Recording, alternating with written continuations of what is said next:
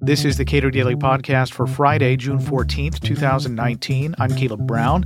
Part of a financial reform offered up by Bernie Sanders and Alexandria Ocasio-Cortez includes so-called postal banking.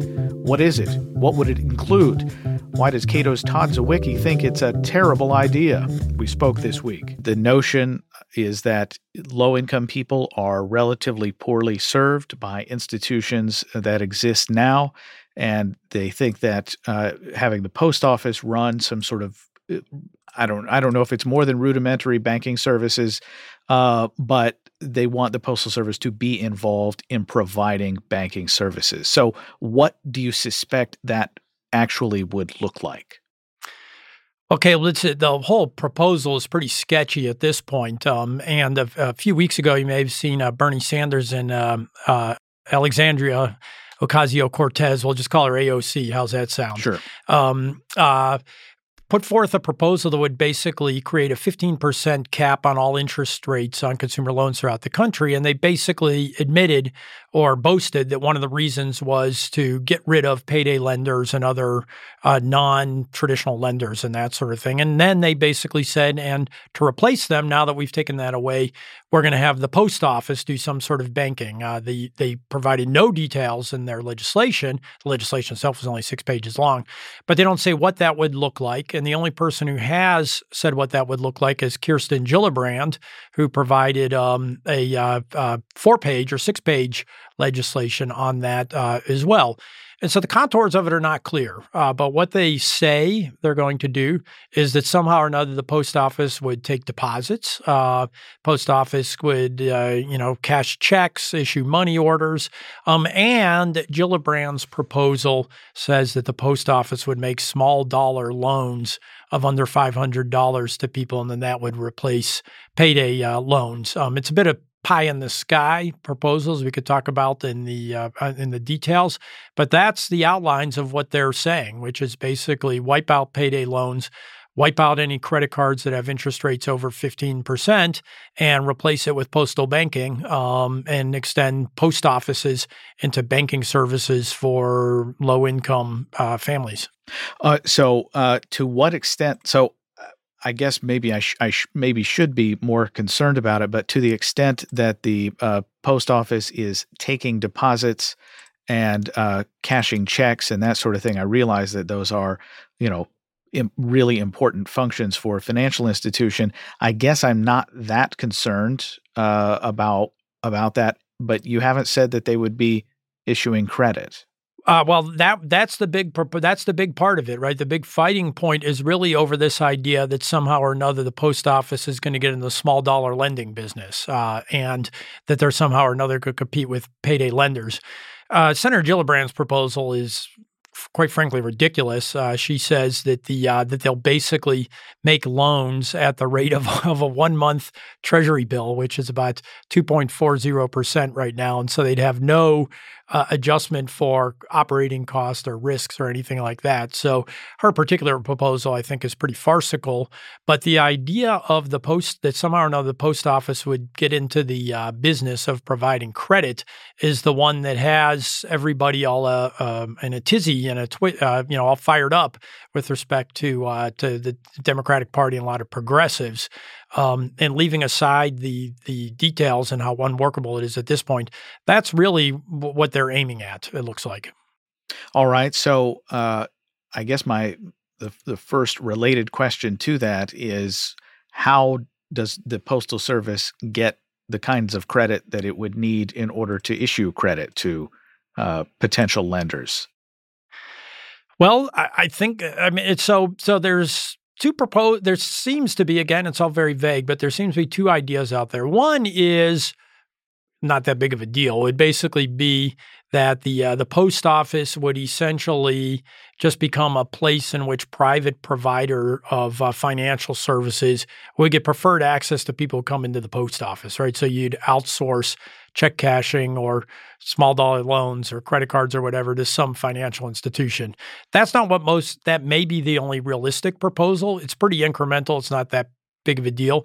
The one that has people excited is the idea that the post office would run a full-blown bank. And so I think the idea would be that they would take deposits, um, and they would make loans, uh, and that somehow or another would become self-funding. And, and somewhat comically, um, a lot of people have promoted this as a uh, as a way in which the uh, post office is going to overcome its billions of dollars of red ink uh, that it currently generates right now. But that if they started making, you know, their equivalent of payday loans, all of a sudden there'd just be this gusher of money uh, that would uh, that would come in that would stabilize the post office books. Uh, but it seems to be the idea is it would be self-funding in some sort of way. Because banking is so easy.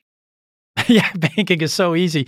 And everybody makes a profit, as we learned ten years ago. Huh? So uh, to the extent that that this the proposal is offering merely um, uh, access to people who want to provide banking services to low-income people, uh, it would be an extension of branches, right? Essentially, uh, yeah. And and and the irony about this uh, is really that this idea of post office banking, it's really a government-created solution to a government-created problem, right? Uh, what we saw over the past ten years, really after the financial crisis, was an incredible onslaught of uh, financial regulation and legislation that uh, basically drove low-end consumers out of the the banking system. We had the uh, the Credit Card Act, uh, which uh, um, uh, was passed in two thousand nine, and it adjusted the way or interferes with the ability of um, um, credit card issuers to be able to issue credit cards to low-income Uh, consumers and higher-risk borrowers. Uh, Jamie Dimon, for example, said that fifteen percent of um, J P Morgan Chase's customers, could, they could not no longer serve after those regulations uh, came into effect. And then we saw in the back of that the Durbin Amendment uh, to Dodd-Frank, which placed uh, price controls on interchange fees on debit cards. Um, and debit card interchange fees had basically funded uh, bank accounts for consumers. And so uh, once the debit cards became widespread, free banking in this country, free checking went from under ten percent of accounts to about seventy-six percent.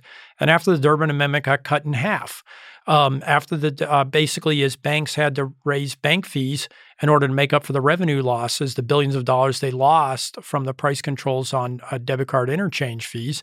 Uh, and once they and And then uh, bank accounts without free checking, the fees basically doubled.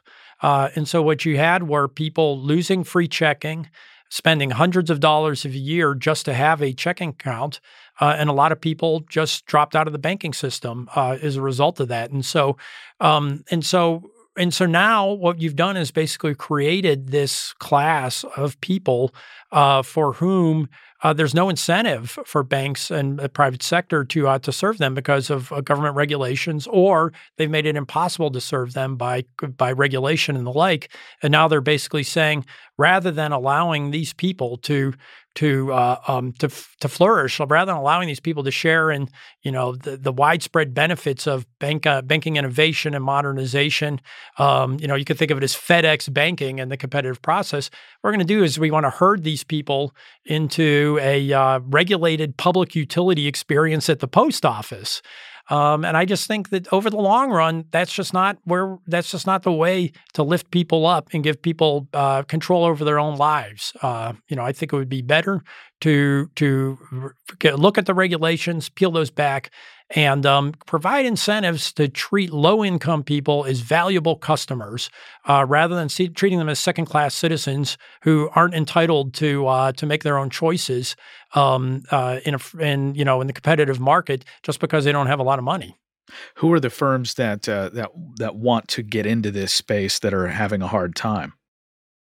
Well, I think the most interesting one is um, about uh, ten years ago, right before the financial crisis, Walmart actually filed a petition uh, to try to become a bank. Um, and they ran into a buzzsaw of opposition from basically uh, um, incumbent banks uh, who, you know, obviously were worried about Walmart coming in and uh, competing with them, uh, but also, you know, the usual group of uh, anti-Walmart activists and consumer activists and that sort of thing, right?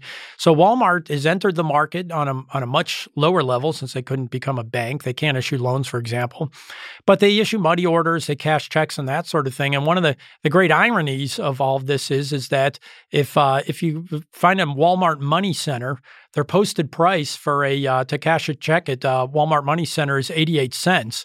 If you tried to cash a check at the post office, where you can do it now, you can ch- cash certain checks, it costs a dollar and a quarter. So almost fifty percent more to uh, get the same service at the post office uh, than it does uh, at Walmart. And I think whether it's Walmart or Amazon, or you can imagine any number of companies who could provide direct financial services to customers that today they basically have to serve only through partnering with um, some established bank um, uh, and, and the like. Uh, to what extent is uh, would Walmart be effectively competing with payday lenders, check cashing places where that is the business, versus actually competing with standard issue banks? Well, I suspect it would do both, just like Walmart traditionally does, uh, right? Which is first, as I just said, you know, sort of a lot of the bread and butter of, uh, uh, you know, there's a lot of check cashing places that do payday loans and check cashing and the like. And as I said, you know, Walmart is already doing that. They're they're able to cash checks without being a bank, and they're doing it for eighty-eight cents, right? So they are already providing a lot of competition along that margin. And I and and and who knows, right? Who knows where the market might develop, what mall, what Walmart might do, but uh, but it's not it hard. It's not hard at all to imagine, you know, Walmart's c- customers are lower, you know, lower middle class, middle class working families.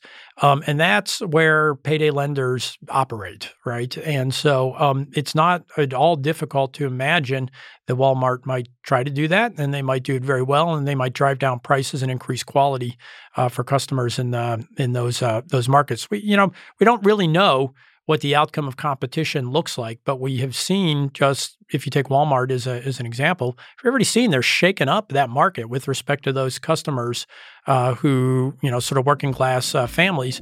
And it's easy to imagine if they had more authority that they could do even more after that.